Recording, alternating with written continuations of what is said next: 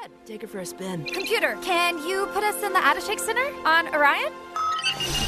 Wow, I never made time to go before I enlisted. Pretty cool, right? You can go almost anywhere you can imagine. Come on, Boimler, give it a whirl. I, I don't know. Come on, there has to be somewhere you'd love to be. Um, computer, show us the warp core. Wow, amazing! What an impressive feat of engineering.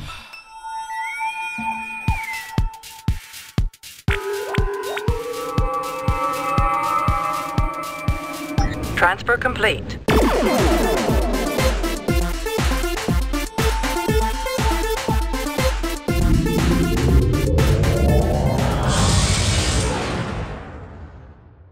Hello and welcome to Subspace Transmissions, the podcast where two Trek fans step into the arena and tackle the best, worst, weirdest, wildest, and everything in between that Star Trek has to offer. I'm Cam Smith, and joining me on the bridge. This is Tyler Orton taking a look at his sensors. and we have a very special guest beaming onto the Cerritos, Waylon Snedker. Hey, thanks for having me. Hey, great to have you back on the show. The enthusiasm. yeah, good to have you back. It's been a while since you've been on, Waylon, and we're very excited for you to join us. As we this week we are going to have Second Contact with Lower Decks on Blu-ray. Yeah, look, we had fun, you know, week to week. Yeah, I, guess last summer, last fall, reviewing all the episodes, and I figured we just wanted to take a bit of a break until we did like an overall season one review. But then I, I think we had like uh, Discovery premiere directly after, and then uh, by the time Discovery premiered, uh, it was we were like, well, the Blu-rays for Lower Decks will be out soon enough, and so that's why we kind of been putting off this song. And then came out. I think we had to wait an extra six weeks to actually get our Blu-rays in the mail, right? That is correct. It took a long time for them to show up, but I'm also right now waiting for a loot crate, and I got to say the loot crate experience has been far more frustrating than the Lower Decks Blu-ray. I, have been there with you. I, I, I don't know why I keep going back to loot crate, but uh, it, it sucked. It has sucked me in multiple times. Yeah, it's uh quite an experience. Uh, who knows if it ever shows up? We'll see. Wait, what's loot crate? Ah, well, it's like a um crate subscription service where they have a lot of geek paraphernalia. I signed up for the horror one to get the Jaws crate. Um, still waiting. Still waiting. It's gonna be Fourth of July, you know, prime Jaws time, but I don't think I'll be opening a loot crate on that day. When when did you order it, Cam? Uh, April, March? It might have been. Yeah. No, it's late March. Yeah. Wow. Did they give you kind of a, a delivery estimate? No, they just. I, I, checked recently and it said, to, like delivered, marked as delivered or something along those lines. Uh, like, yeah, I had that issue with my last Star Trek loot crate. It said marked as delivered, and so I'm emailing them and saying, "Well, what does this mean? It never came." And they said, "Oh, we always do that." I'm like, "Why? Why?" So yeah, there you go, folks out there. Um, just some cautionary advice for ordering from Loot Crate. but but here's the problem: if they ever come out with a Star Trek Lower Decks Loot Crate, mm-hmm. I'm going to have to buy it. Like I, I'll get sucked in once more. Are you guys sponsored by Loot Crate? Is this what this is? I don't think they'd want us to be. I don't think they'd want to pay us right now. yeah, not based on our comments, no. but I'm with you, Tyler. Like if they put a like lower decks or like a really flashy TOS one, I'd sign up, and I'd hate myself for doing it. what about TAS? Oh, that's an excellent question. Um, I might, I might because it would be so unexpected. Like, there's not a lot of TAS merchandise out there. That's um, the animated series. Yeah, the original animated series. There's the um, book that came out fairly recently that I bought in uh, Vegas, which is fantastic. But I would be very tempted just because I would know there's not a lot of the merchandise out there like what's going to show up in that loot crate. Yeah. Hmm. Okay. Mm. Well, fellas, why don't we get into our overall takeaways on the first season of Star Trek's very first animated comedy or just comedy series in general. Cam, it was interesting. You know, when we were watching it week to week, I think uh, we went into it with a lot of uh, faith. There's a lot of great uh, comments made from the creator of the show, Mike McMahan. He was telling us all the right things. They had some talent behind it that we liked, and so it, it, we had fun watching it week to week. And I think maybe it, it, took itself to a different level towards the end of the season. And I, I would say, broadly speaking, on this rewatch, I realized that maybe the, the first couple episodes, maybe the first three or four episodes, I, I think there were elements in that that I liked and that we were able to dissect. But I think it's fair to say that um, they were still a little rough, and I think that happens often with any first season. And look, yeah, look, you make those first couple pancakes, they come out a little burnt, you throw them away. I think after a little while, you get a hand uh, a handle for making pancakes, and I think that's what we saw here in this first season of Star Trek Lower Decks. Are you the psychologist on Lower Decks? I'm the Chicken Man, Doctor uh, Chicken, Doctor Cluck, or whatever his name was. With your food metaphors? Oh my god. Cam, a you good sound like such a fruitcake by making those kinds of comments. no, I I do agree with you though, and that yeah, revisiting it, it was bumpy in the first section, like I expected. That was my memory, but I will say this: revisiting the pilot, which I think the first time around we enjoyed, um, we liked the tone they were striking. I really had to admire how well that pilot sets up the character dynamics that are going to go on through the first 10 episodes. That was something that I really walked away going, huh, like we've seen a lot of Star Trek shows really stumble in their first season in a lot of ways, and it felt like this one, at least from the pilot, which it's not the best episode of the season, but it really feels like they know who the characters are and what the dynamics are going to be for the whole, se- you know, first season and probably the show. Uh, well, the thing though, uh, I found Mariner actually kind of annoying the first couple episodes, and and I I found her particularly annoying in episode one. But you're right in, in terms of character dynamics and just how the characters all go back and forth with each other. I think other than Mariner, I think they had a very good hold on pretty much everyone and what their dynamics are going to be. And I, also, it could just be Mariner had a lot of tran- uh, a lot of chances and opportunities to grow throughout the season. I think where you see her in episode one versus episode ten, I think that it's probably just part and parcel of you know organic character growth there. But uh, eh, eh, Waylon, what's your overall kind of broad sense of what this first season of Star Trek's first ever comedy was like for you? Well, I was curious what you guys thought about this the series that wasn't great because uh, I enjoyed the whole thing, but I do understand that your point of Mariner being kind of annoying early on. So, did you think some of the other characters were annoying? I well, okay, so stuff that didn't necessarily work for me in say episode one, uh, it was just a real exposition dump. It was literally people walking down hallways, explaining everything, telling you what everything was versus Mhm. showing. Yep. Um, there's other episodes, you know, like uh, I think it was Temporal Edict. Um, that is it's just kind of uh, j- just nonstop alien attack of the week, and that happened, I think, a lot for the first three or four episodes. It's like every episode climax with these um, very hard to follow action sequences, and all of a sudden the story just wraps up magically. So those are kinds of moments where it kind of shook me out of it. And also, there's some of the comedy bits they did fall flat for me. Um, it- it- I think it got a little bit more consistent, and certainly in terms of tone that it was trying to strike. Um, I think those last three episodes very very strong though, like overall. Yeah. Yeah, I found like for me, uh, the issues came into. It felt like there was two things they really nailed down as the series went through their first season. Number one was the concepts of episodes. Um, I look at an episode like Temporal Edict, which Tyler mentioned about buffer time, and I don't think they really knew how to turn that into a story. Like, I think they struggled to make sense of what buffer time is and why it matters and how it affects the outcome of the various elements of the story. And then, second of all, I think the stories got better as we went. I think by the time we're getting to like Cupid's Arrow onwards, they've locked down on how to actually tell a 22 minute fast paced story. Whereas I looked at an episode like number two, uh, Envoys, which is, uh, you know, it's a fun half hour, but it feels like a series of events more so than a story for me. hmm Uh, but they're still just amazing sight gags, like Boimler Mhm. in that super long dress uniform.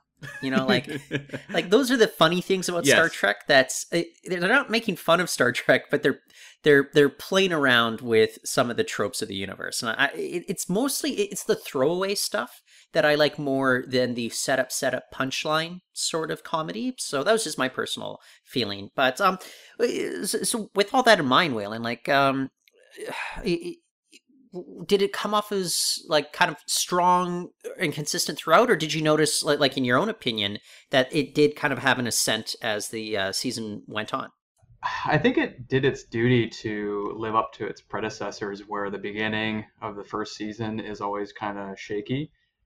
Um, but you were saying that there's a lot of exposition early on, and I actually found I I didn't really know where this show was relative to the rest of the universe. So you know they they bring up Riker and he's the captain of the Titan.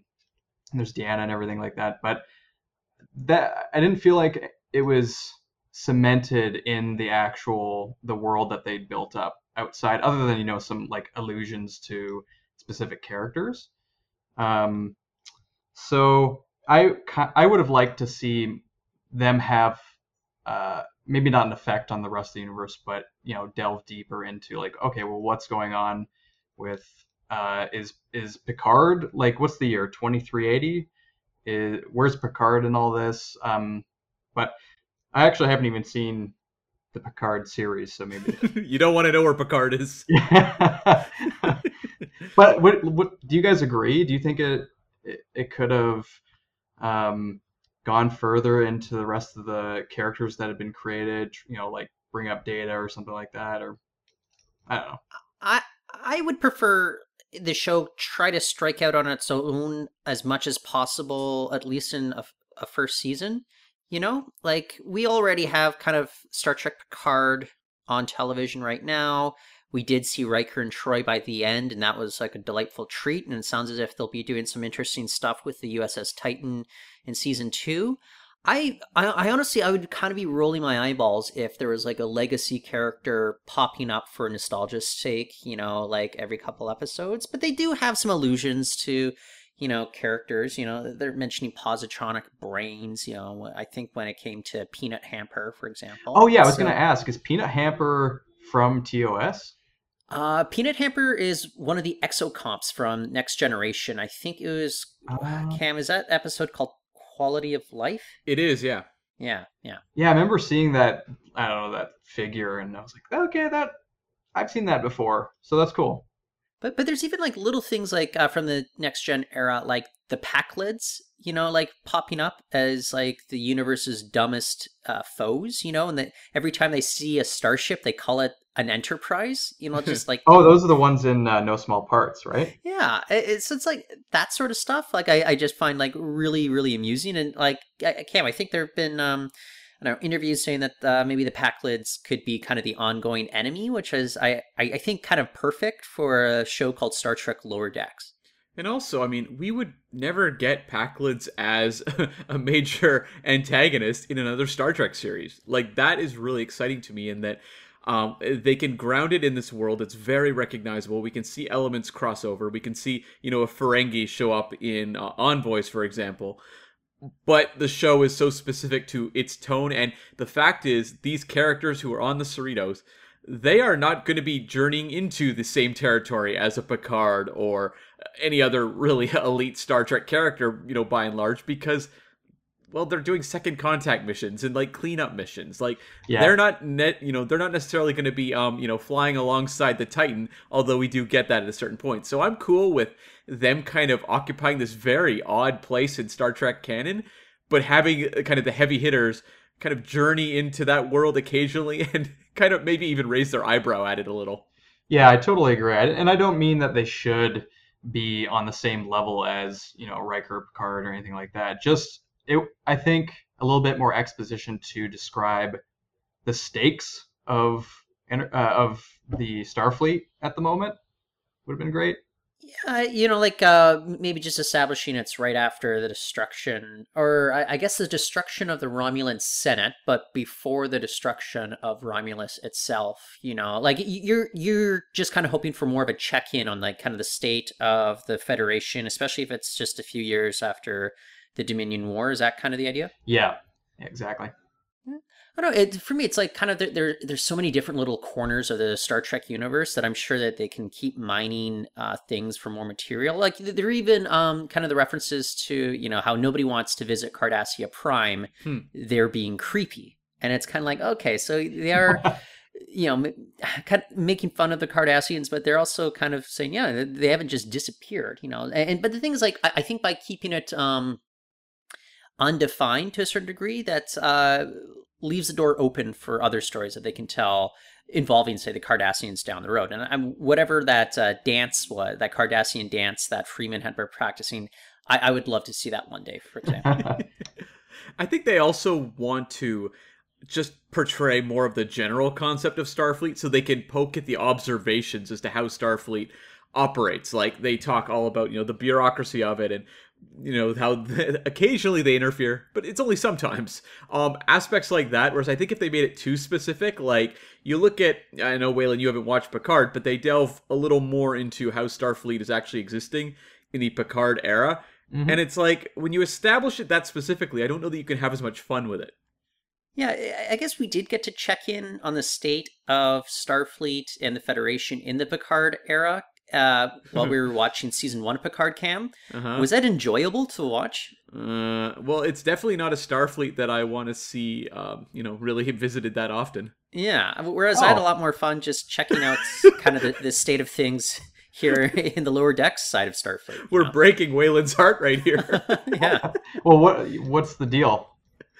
It's just Starfleet's lost its way by the time uh, we get to Picard. And um, it, you know how like every time an admiral would show up on um, TNG back in the day, and the admiral was always a jerk, and they were always wrong. Yeah. Well, just imagine all of Starfleet was populated by those kinds of characters. You know. Oh, I already assumed that was the case. yeah.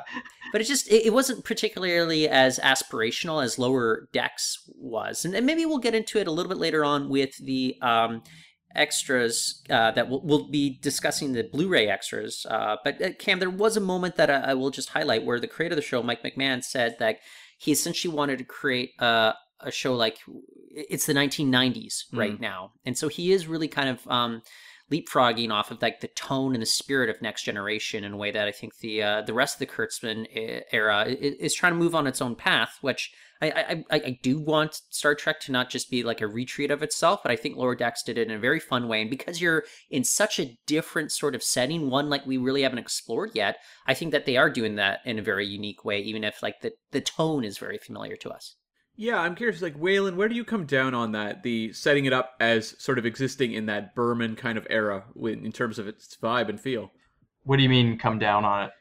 like are you enjoying that is something is that something that you were hoping for to kind of return to more of that ds9 tng kind of feel to what star trek is yes but i will say and i think tyler was saying this earlier um, i appreciate that they can take some liberties because they're not tied to anything um, you know they can be lewd they can make jokes to the rest of the characters they can kill off characters like Shaxs dying at the end. Uh, well, maybe dying. Um, so it's I I guess all I want is just a bit more info um, of where they are. I found it really difficult to to understand, but maybe they expect every viewer coming in to have like just watched the previous shows and to at, at a glance understand what's going on. But because I haven't watched TNG or DS9 in like years, it, it was it was tough for me to grasp the the stakes and um, I guess just yeah, there's so many action moments. It would have been nice for them to slow down, take a breather, and be like, okay, here here we are, and um, like this is our mission, this is where we're going, and they didn't really do that. Right. Well, it's a very fast-paced show for sure. They don't slow down to smell the roses very often. Um, I think that was something Tyler and I struggled with early on. I remember when we were tackling the first handful of episodes on the weekly reviews, and we would often say like, "Boy, the show is really flying by." And it wasn't until I think we got to like episode four or five um, where it felt like, okay, either we've adjusted to the pace or the show has settled down into itself a little more. Right. Okay.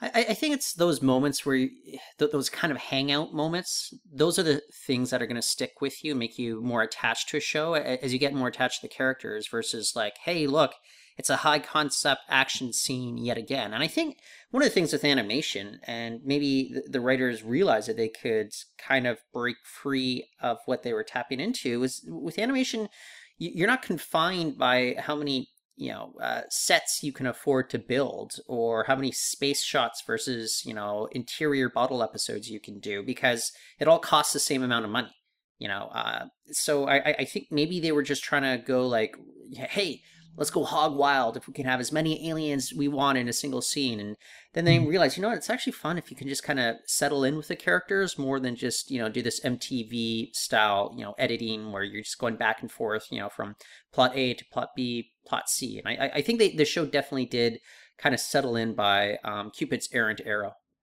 Yeah, that's the episode that always jumped out to me too. And revisiting it, I was a little wary. Like, is this going to be the, you know, is this going to kind of pop the bubble? Is like, this is the really fun episode. No, it still holds up, and it does feel like very much. I don't know that it's like a drastic shakeup in what the show's going to be. It just feels like the elements really came all together, and it was like, okay, this is type, this is the type of story we can tell. And it just, it's so crazy how it feels so consistent from that point forward. Like, um, you know, there's the episode um, Terminal Provocations, which wasn't one of my favorites of the season, but I also wouldn't argue that it has um, like major story problems in terms of uh, you know feeling frantic or rushed. Like it's one that just doesn't really connect with me that much, but it at least feels confident in what it's doing.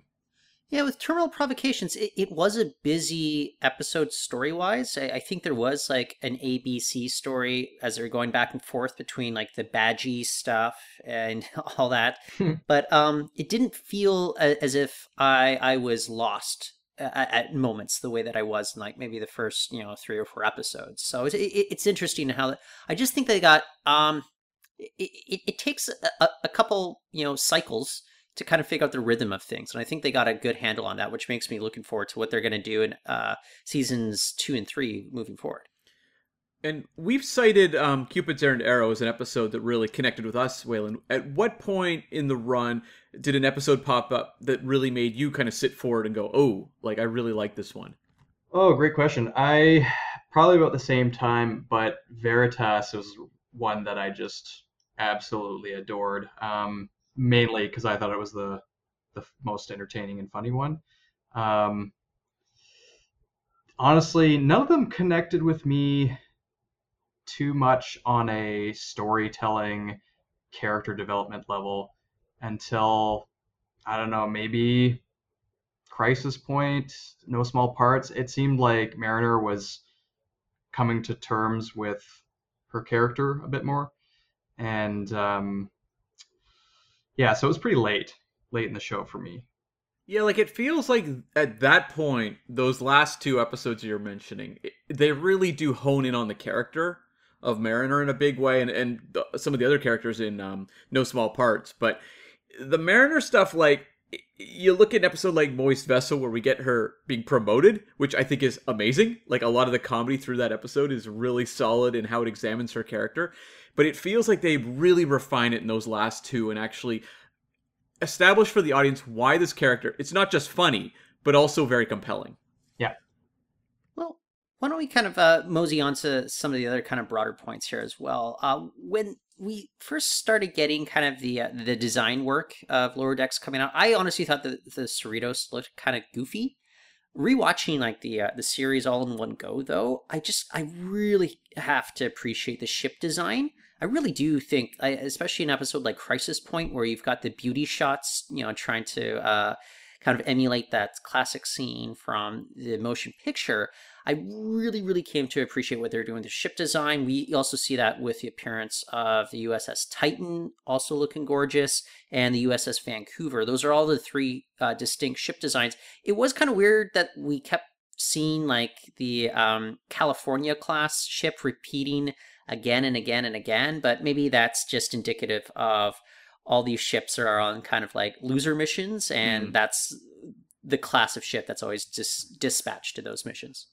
I'm curious, Tyler, how would you rank the, um, I guess, uh, title ships or lead ships on the new Kurtzman era shows? You've got the Discovery, you've got the Cerritos, and you've got the La Sirena from Picard. What's the order for you? Well, I, I guess La, La, Sirena at the bottom, just because I, I, said it as we watched the series the first go, but if you asked me to draw it on a napkin, I would struggle. I got a much better sense of what the ship looked like uh, on our most recent rewatch of the series. Um, so I do appreciate it more. Uh, but then after that, I'd have to go with uh, Discovery. Um, it's just like it, it seems as if it's not quite emulating all the riches available to it being from that classic era. It it just looks a little bit too advanced. You know, I, I wish it took more of that classic era look. Uh, the one time that we did see it was in, I think it was uh, Magic to make this. Oh, not Magic to make the scene. Oh no, no, sorry, it was Magic to make the sanest man go saint, or Magic to make. I'll just call it Magic. um, but it, it was uh, when we saw the Baron's ship uh, when he was off to retrieve Harry Mudd. Yeah. You know, and then I, I guess uh, top of the list, I, I would have to say the Cerritos, and that's not what I would have thought. You know, uh, maybe a, a year and a half ago or something like that when we first saw the design of the ship. I just thought it looked kind of dumb with how the deflector dish is detached from the saucer, but attached to the nacelles. Like I thought that was a little strange, but um, it just I can picture it in my head. And, and again, I'll, I'll, make an allusion to the um, the special features. Is in one of the early designs for the ship, you actually saw how the uh, clasps that go from the saucer section to the nacelles, they actually had like windows. They were much thicker, so it made it more clear how that was actually going to connect between the the saucer, the nacelles, and then the deflector sh- uh, dish. And uh, either way, I, I, I just really do appreciate the design more. But uh, Cam, what would your rankings be? I think I'm the same as you, actually. Um, La Sirena, I'm open to giving that one, you know, another shot in season two Picard. La Sirena, what I like is that it is different from what we've seen as our flagship, you know, ships. So it's something that I would like to see maybe when Picard's all said and done that I have like real fondness for a ship that looks that different from the Enterprise or Voyager. Um, we'll see. They haven't really established it in a way that really excites me yet. But um, I think the difference for me though is when I look at the Cerritos, um, it understands the grandeur of Star Trek starships. And that's something that in the past series, pre Kurtzman era, they always were really good at establishing, whether it's, you know, the original Enterprise, even the Voyager or NX-01, they knew how to showcase those ships so you had real awe just seeing them fly through space. I don't think Discovery's done that yet. And I don't really understand why, you know, they've had some really interesting unique aspects of that ship in terms of the, you know, the rotations it does when it, you know, whatever zaps to the next galaxy or whatever. Um things like that are cool, like they're unique to it, but I don't get the same awe watching Discovery do anything as I do watching the Cerritos, which I think is established really well flying through space, even in those opening credits. I think the best Discovery moment was probably the ship flying into the future at the end of season two, but that's really about it for me. Do you think the issue with Discovery is that they don't like sitting with moments for very long? Like they really do seem like to go with that like boom boom boom sort of pace, you know, and, and that makes it tough for them to devote uh, much time towards like these kind of beauty shots that we get with the Cerritos, especially in you know Crisis Point. It just doesn't really happen in Discovery, and I think they kind of like it that way. I think so, and it's one thing you know we'll talk about features later, but that's one thing they touch on in one of the documentaries is that they wanted to have those opening credits showing off the Cerritos because the audience would become very familiar with what that ship looks like and how it feels without having to constantly throughout the show cut to exteriors of the ship. Well, I guess with the Discovery main titles, you're very familiar with animation styles uh, from that era, but I don't know. It's just it doesn't quite uh, make you as familiar with the ship design as watching those uh, Voyager um, credits every single week. Three seasons in, I still don't know what to make of those those Discovery credits. I I, I still can't get over how boring the um the music the main theme is. Like it just Jeff Russo's music just doesn't do it for me. Whereas I think Chris Westlake's score here on Lower Decks, that's exactly what I want from Star Trek. Where do you come down on the Cerritos in terms of newer ship design, Waylon? Yeah, I was kind of thinking. Um, I, I I'm probably not the best person to ask because I haven't. I'm not familiar with the newer ships. Um, I I wanted to ask the Voyager, the Spoon. What is that ship called? That's an Intrepid class. That class. Yeah. Intrepid class, Yeah. right. Where does the Cerritos line up from the Intrepid class to, I don't know, the Enterprise from TNG? Like uh, in terms Is it of like way more advanced? uh, no, I, I, I they're contemporaries. Okay. Okay. Um, I mean, the one thing I will say, it didn't. The Cerritos doesn't stand out at all to me. But again, like I'm not familiar with the how the nacelles should really look, or you know the the overall layout. Um, I'm curious how big the Cerritos is relative to, I don't know, the Titan. It looked pretty similar in size, didn't it? They were flying side by side. It's pretty close. Yeah, I look. So I, I'm looking at my front cover of the uh, Blu-rays right now, and honestly, I think the the um, saucer section of the Cerritos it looks as if it would be maybe half the size of the Enterprise D. I think fewer decks, but just in terms in terms of the uh, circumference, it'd be about half. Okay. Yeah, it's it's it's like a little scout ship then. Yeah. All right. Well, um, so overall, like, uh, you looking forward to season two, or is this kind of a, a take it, take it or leave it sort of inaugural season for you, Waylon? Oh, looking forward to season two. I think that's what August twelfth. Yeah, when it comes out, coming up quickly here. So I'm yeah. yeah. And I, I'm curious, Waylon, which characters have jumped out to you? Like when season one was over, which were your favorites? Oh, Peanut Hamper for sure.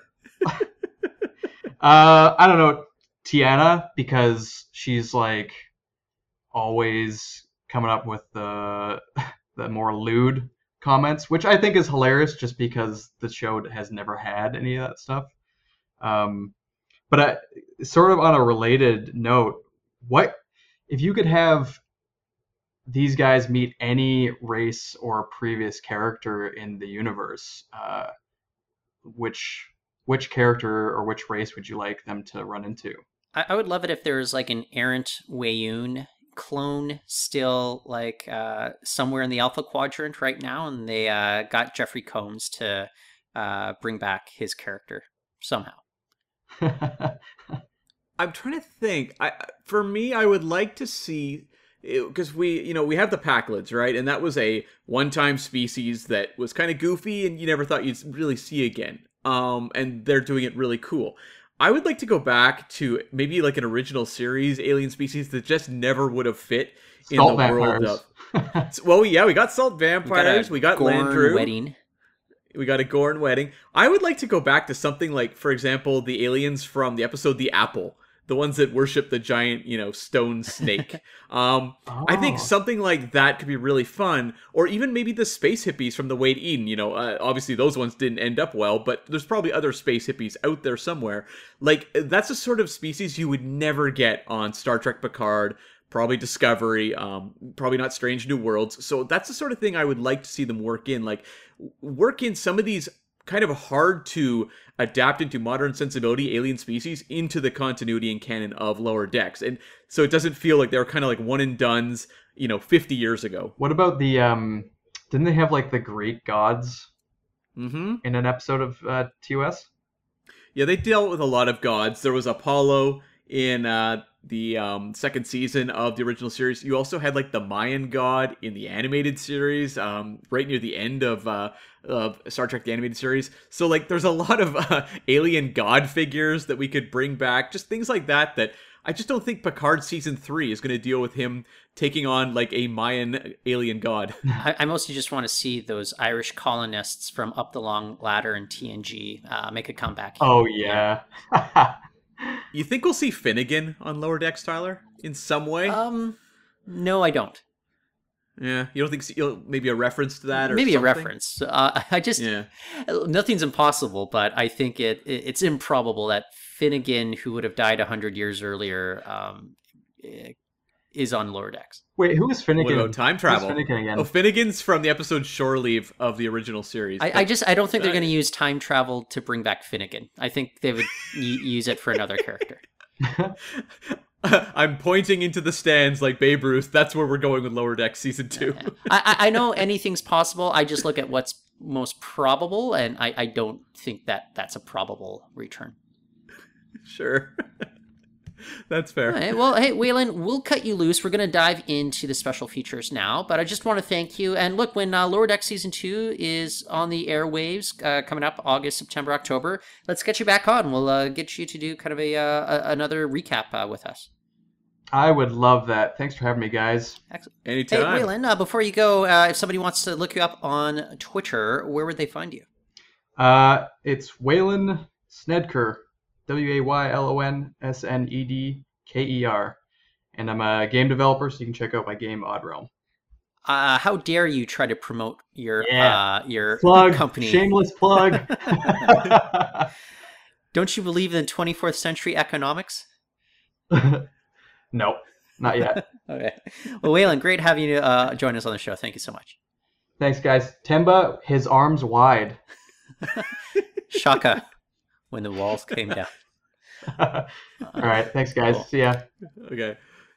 Yeah, it was always great to have Waylon on the show, but uh, fortunately for him, he was not waiting on tenterhooks for those Steelbook Blu-ray sets. That uh, it took a long time for them to be delivered to Canada. But uh, Cam, we got to devour the DVD or Blu-ray extras, I should say here. Um, I I, I appreciate how we got like two hours worth of extras. I really do.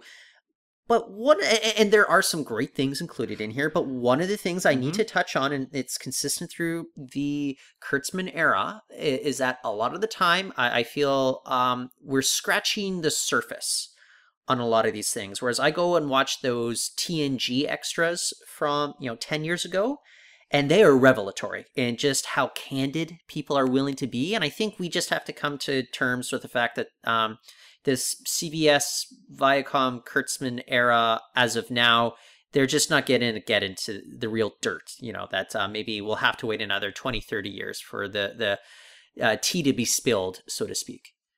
Yeah, it's a lot like Lucasfilm's handling of Star Wars, where George Lucas used to be very open about the process and gave the green light to books that really delved into the development of the films and what the problems were. And then Lucasfilm was like, mm, no, no problems here. We're fine. Um, so I guess that's more of the studio model now when you have these IPs that are so valuable, they just want to protect everything there is to say about them. Um, it's frustrating, but I, I will say, like, I appreciated that the lower decks Blu-ray special features really did allow so many people who worked on lower decks to have input. It didn't feel like one or two people guiding us through the season. It felt like they were actually doing everything they could to give a broad overview as to everything that was going on in terms of the development and the various characters. So that's great.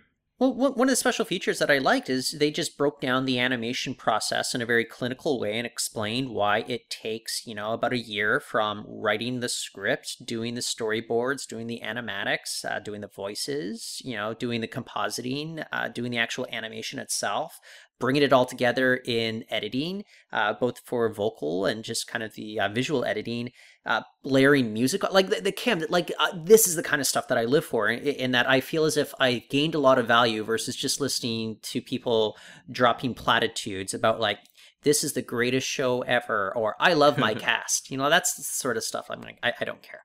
Yeah, I really enjoyed that one as well, and it also um, very much solidified that I have no future in the animation world because this seemed so complicated to me that while they're breaking it down logically, so I understand exactly what they're saying in terms of the process, I'm going, I, I could never do this. This is t- well outside of my uh, field. Doesn't it seem like far more complex than when they were like rotoscoping like Snow White like um a hundred years oh ago? Oh my god.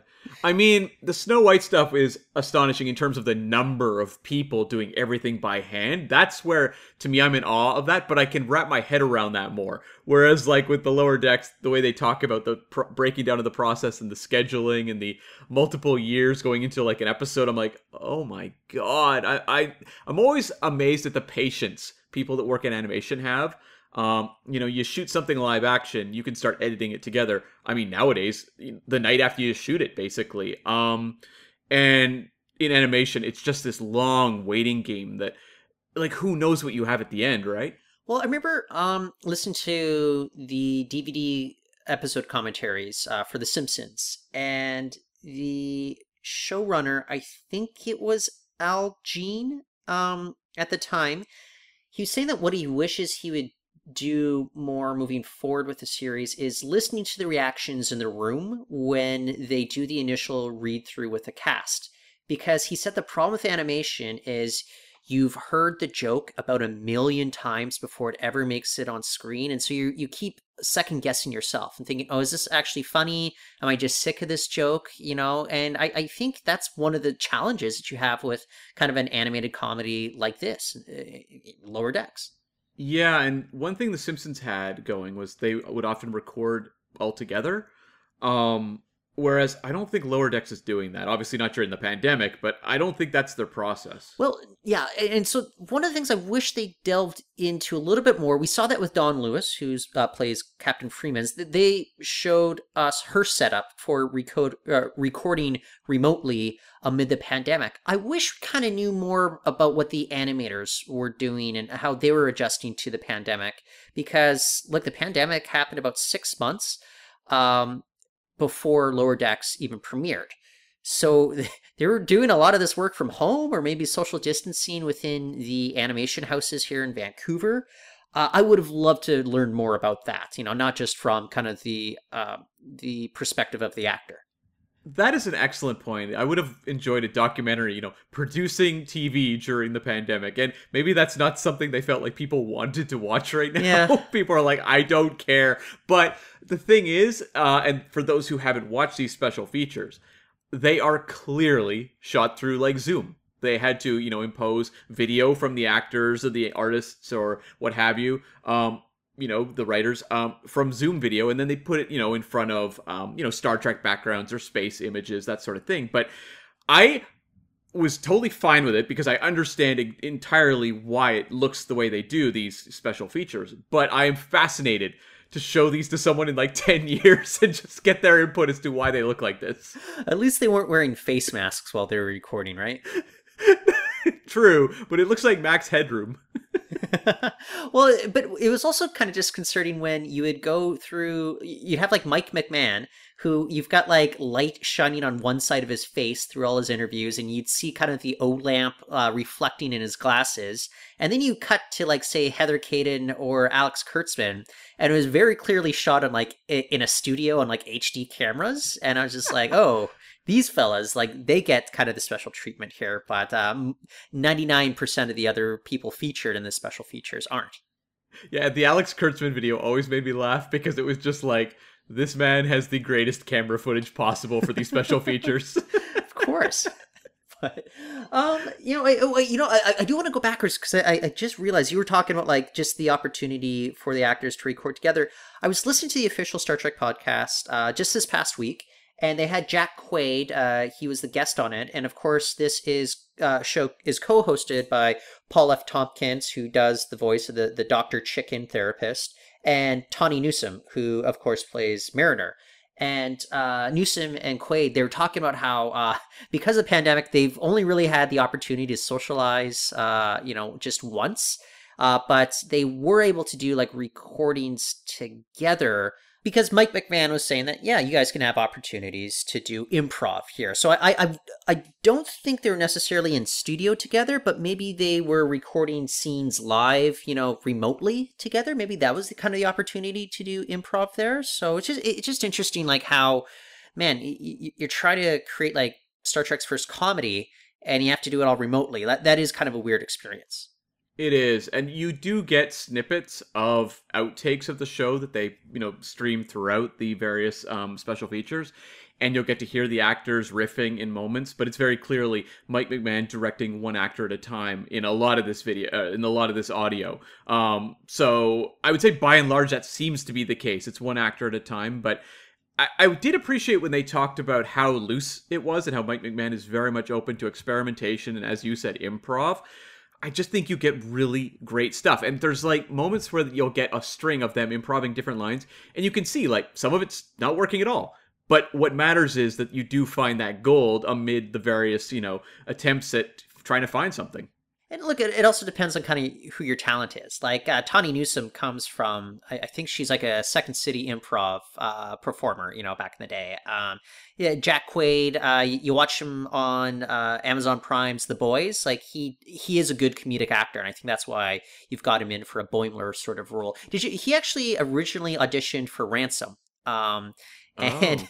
it, it's just interesting because I guess you know, uh, Mike McMahan heard his voice, said, "You're no Jerry O'Connell. You're a Boimler."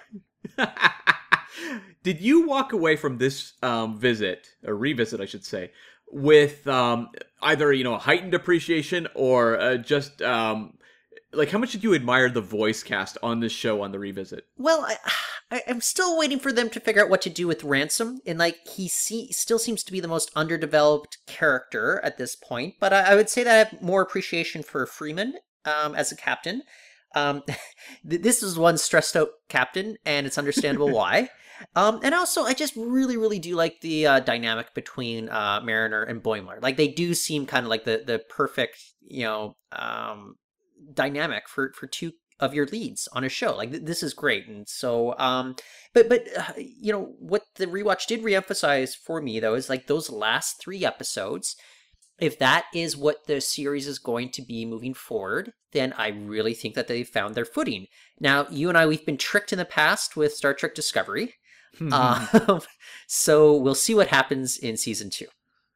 I was really blown away on the revisit of Tawny Newsom's performance, especially in the episode Crisis Point, where she's playing both, um, you know, Mariner as well as the villain kind of Khan like figure.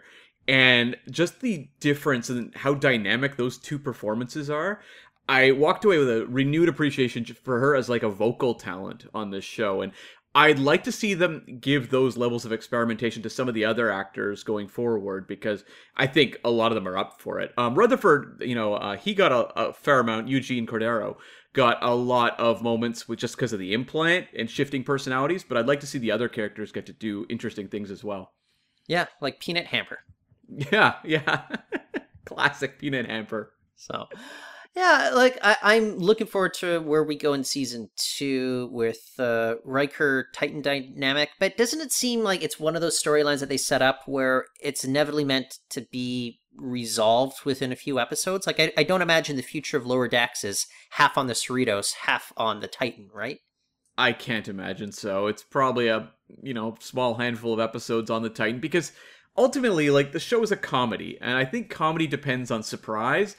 Is it that much of a fun surprise going forward if we're spending like multiple seasons with Riker there? The fun is getting that character in for like three or four episodes, getting really great material out of him and Deanna Troi, and then moving on to something else. Yeah, and I. well, I don't know. Maybe we'll get to move on to uh, Mariner under the tutelage of one Admiral Picard. Who knows?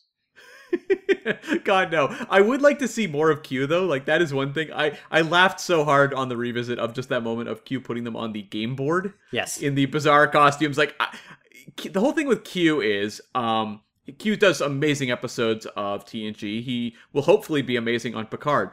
But I think with Lower Decks, we could have a Q episode where we do really crazy things. Like, uh, you know, the sky is the limit in terms of what visually you could do whereas you're always limited by budget and you know just physical actors on TNG, Voyager, um, and DS9. Yeah, one of the things that I did notice on the rewatch as well, though, is the uh, the hints of a ransom mariner romance uh, that we got in Temporal Edict. They're just completely dropped thereafter. I'm totally fine with that. I, I don't need them to bring it up again. I just wonder what they were kind of going for, or whether they just realize very quickly, like, yeah, there, there's maybe this is just not going to work. Yeah, it's very inappropriate. um, and also, and first officer, yeah, uh, but that, yeah, that never stopped Riker, right? True enough. Uh, yeah, the power dynamics a little iffy. Although Riker was doing this at a different time in television, I don't know that they would write that character like that now. Although Mike McMahan did say that this was a show made in the '90s. True enough. True enough. Um, I think with like Ransom, they went the smarter route of just really establishing him as kind of an idiot. Like, I think that's more funny and having that episode where uh, Mariner reunites with their friend and they're both just like giving the side eye at Ransom the whole time. Like, I think that character's way funnier if that's the case versus him being like a viable romantic interest for one of your leads. Yeah. Um. So other stuff that just like I I I got a good laugh out of. It's like Da Vinci like shotgunning, you know, like enemies and stuff like that, that i don't know like uh, your love for da vinci is well known on this uh, show cam especially the uh, mm. concerning flight love that you have um, so it's great to watch that um, also just the references to the turbo lift lubing and sex in the holodeck. You know, like that's the sort of stuff that I, I it's funny to listen to them play around with that sort of stuff within the Star Trek universe. I'm all about the visual flights of fancy. I mean, the episode of Veritas is a smorgasbord of those, but the entire like Rutherford implant malfunctioning, where we are like basically getting snippets of a mission, so they don't really make any sense. I thought that was genius. Like that's the sort of thing when I see it, you could never do that on another Star Trek show. So like let's really exploit ideas like that because it's really fun filled with mythology for you know the heart you know the diehard fans, but just so clever.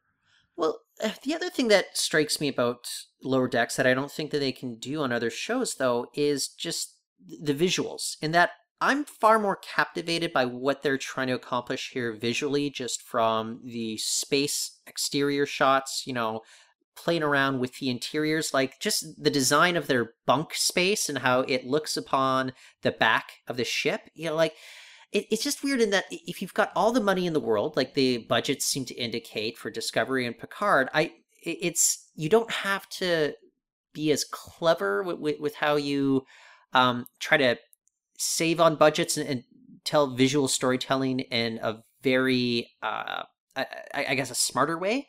Whereas this, I just I, I I I'm in awe of some of the shots that we get in this, you know, where I wonder like, oh, what, what is the thought process put into this versus just kind of, oh, that's just a piece of CG that they built on screen for, you know, giant orchids floating through. Like I, I, I can wrap my head around how they accomplish that. Whereas Cam, you were mentioning like just that the process of animation just seems so much more complex.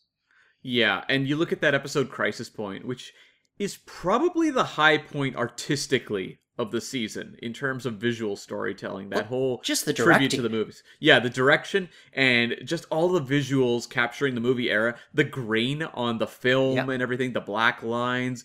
Um this is again something that animation can do that live action could never hope to achieve. And it's the sort of thing that I hope they continue to pursue going forward because I don't know that that's something when we started Lower Decks I expected. Um, episodes, you know, the first few of them, one, two, three, etc. Um, they looked great. Like I had no problem with them in terms of what they were showing, but it didn't feel like a show that was going to be super ambitious visually. It felt like it would stick to more of a tried and true, you know, comedy animation mode. And then when we get episodes like Crisis Point or Small Parts at the end, it really feels like the show's saying, no, no, let's try to wow them. Now that they've understood the visual you know orientation of this universe let's really hit them with some really impressive stuff. And i'm really glad they did because star trek at its best can do this. So i'm glad that they're not you know going to shirk on that with the animated show well it's look we, we should have probably known just based on ephraim and dot and the girl who made the stars those previously animated short treks and it makes me all the more intrigued by what they'll be doing with star trek prodigy the children's animated series so look i, I think this is just like our first kind of uh, big taste of what they're doing in animation. And look, I think they're going to want to outdo themselves in future seasons as well. So I think that's going to be a lot of fun. I just thought of an idea that would be really fun is if they did an episode where they somehow wind up on the original animated series with that level of animation. Well, okay, uh, I I love that moment in No Small Parts where they're back on the Return mm-hmm. of the uh-huh. Archons planets and Landru's there and they're looking at the pad at Kirk and Spock and those characters are represented in the uh, TAS style of animation. So it would be amazing if maybe there is a time travel episode. Maybe this is how you bring back Finnegan Cam.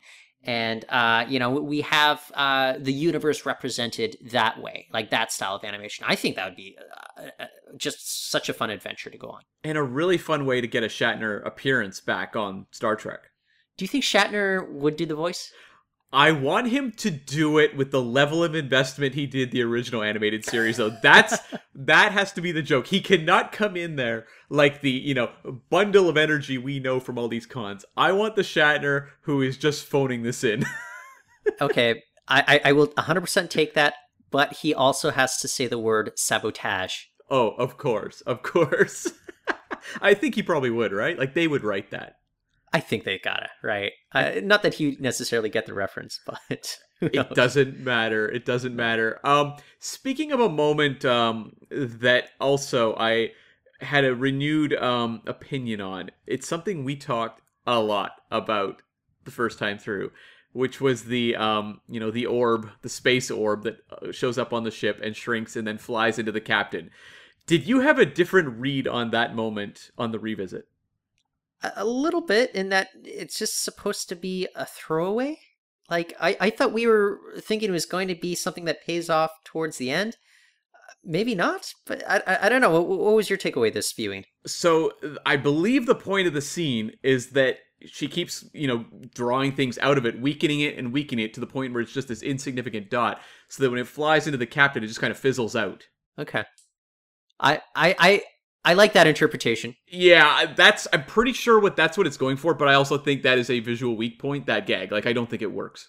The fact that you and I have been confused about this for about eleven months maybe indicates that it, it didn't quite land. Yeah, I wonder if we would have a different read on that moment if it weren't for if we hadn't watched season one Discovery where the green dot lands on Tilly's shoulder.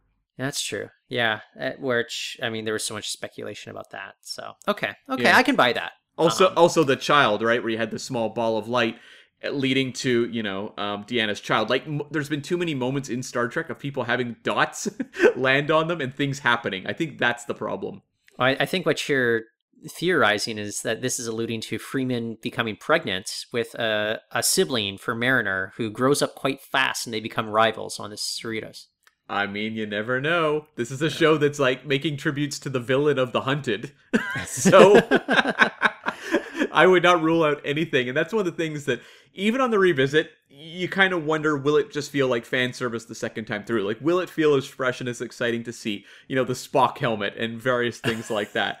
It did. It still works. The the Spock helmet, like just that gets a chef's kiss out of me. You know, like that. That was an amazing moment there. Um, Cam, in terms of investing in uh the Blu-rays, you know, what what would you say for a fan? You've got the um, I I think the transfer looks spectacular. We watched this initially, I think, on streaming services here in Canada. Uh, I think the transfer looks beautiful. I think you get a lot of great extras. I just wish, you know, uh, Star Trek be willing to scratch a little bit below the surface in this new era. Um, overall, like if you're willing to drop, you know, 30, 35 bucks, I think the Blu-ray is totally worth it. Yeah, I agree. The steel case is beautiful as well, so I would recommend the steel case if you don't mind waiting a while for it to show up. At least if you're Canadian. Yeah, the one thing I wish that this uh, show had done would be have some commentaries on episodes. I don't Yeah. expect them on every episode. That's fine. I, you know, I'm not going to hold creators to doing 10 episodes. I don't think they do that as much nowadays. But maybe on no small parts, for example, maybe on the pilot, you know, maybe an episode like Crisis Point, ones that feel a little more notable within the run of the 10 episodes. I would have appreciated Mike McMahan's, you know, insights and some of the other writers on those various episodes moment to moment. What, what about an Alex Kurtzman commentary solo? Um, I would love it because you and I have got no shortage of amusement, just of various moments of Alex Kurtzman interviews or things he'll say on some of the Blu-rays. I did feel like I was robbed of that this time through. Um, I think the only moment that kind of made me laugh from Alex Kurtzman was they're talking about the music of the show and playing the theme for him um, for Lower Decks. And I believe it's Mike McMahan says like Alex Kurtzman has a real ear for themes. And I was like, does he? Eh, Does I he? don't know. uh, based on Picard and based on Discovery, I don't know. I it's weird. Like I, I can more easily hum the Picard theme in my head than Discovery, even though it, it's one versus three seasons of watching. But even the Picard theme, it, it's kind of tough for me to just do the melody though. Like I dare any listener right now to hum the Picard theme or or try to remember to hum the Discovery theme. Like they just they don't stick in your head the way that the other series do. Yeah, like when I think about the Picard theme, I can imagine it in my mind, but to actually hum it is impossible for me. Like I just can't do it at all. Yeah. And that's the same case with the Discovery one as well. So uh, I'm very thankful that uh, Lower Decks at least gave us one good theme out of this new era so far. I mean, I think they have to do something good, something old school for Strange New Worlds, right? They can't just do something kind of a wallpaper score. I, I would love it if they just do kind of you, you know how like um the animated series did kind of a disco sort of theme. Mhm. Like I wish they go like w- whether it's like super 60s or maybe because it takes place a decade before Kirk. uh, What if it's kind of almost like a Dick Van Dyke sort of sounding theme, or like I don't know, it's like something of its era. I, I think they could have fun with it. I'm also wondering if they work in like female vocals the way that the original series did, because that would have that 60s sort of vibe as well. Uh, yeah, Rebecca Romijn, um, get on it. Hit the mic. Don't do it, Rebecca. Then you'll be cursed to have to perform this at every convention for the rest of your life. it's not worth it. It's not worth it. Ethan Peck, you get on it. I know you're willing to do the singing. or just call up John Billingsley. He'll happily do it at every convention. Yes. Okay, so I think on that note, our assignment is complete. If you enjoyed listening to this podcast, we want to hear from you. Jump on over to the Facebook page at facebook.com slash subspacepod. Tyler, what are we doing next time? Well, we're finally at the point where we will be ranking the seasons of Star Trek Enterprise. We've done all the previous seasons of Star Trek, so this will be fun. And then, Cam, after that, we'll, we'll really be getting into kind of our last run of episodes before Lower Decks returns, and we'll be doing weekly recaps. And then after that, it looks as if Discovery will be premiering shortly thereafter. And so, yeah, uh, and then it could be Picard right after that, and then Strange New Worlds right after that. We might be getting like a solid like nine months of Star Trek uh, moving forward. I mean, as long as we have highs, I can do it. Just please don't give me multiple seasons like Discovery Season 3. I don't need more episodes like Sanctuary. No, no, no kidding. Um, and also, by the way, you know, you say we're doing Enterprise next week. Anyone interested in hearing me talk about the Enterprise episode Twilight? Check out the Spocklight podcast where I did a guest spot, um, just breaking down that episode. So Spocklight, they're they're out there. They're another good Star Trek podcast. Okay, first Waylon is plugging his stuff. Now you're doing it. You guys feel very entitled. I know. Do you have anything you want to plug, Tyler? Uh, there's no way I'm going to plug my work podcast. I don't think, uh, unless you're really, really interested in uh, the business scene here in uh, Metro Vancouver. Um, don't need to recommend that one. okay. So you can, of course, find us on the Twitter. I'm at Cam. V is in Vindicta Smith. And you can find me at Reporton. That's R E P O R T O N. N is in nacelle connector. okay, so until next time, the arena is closed.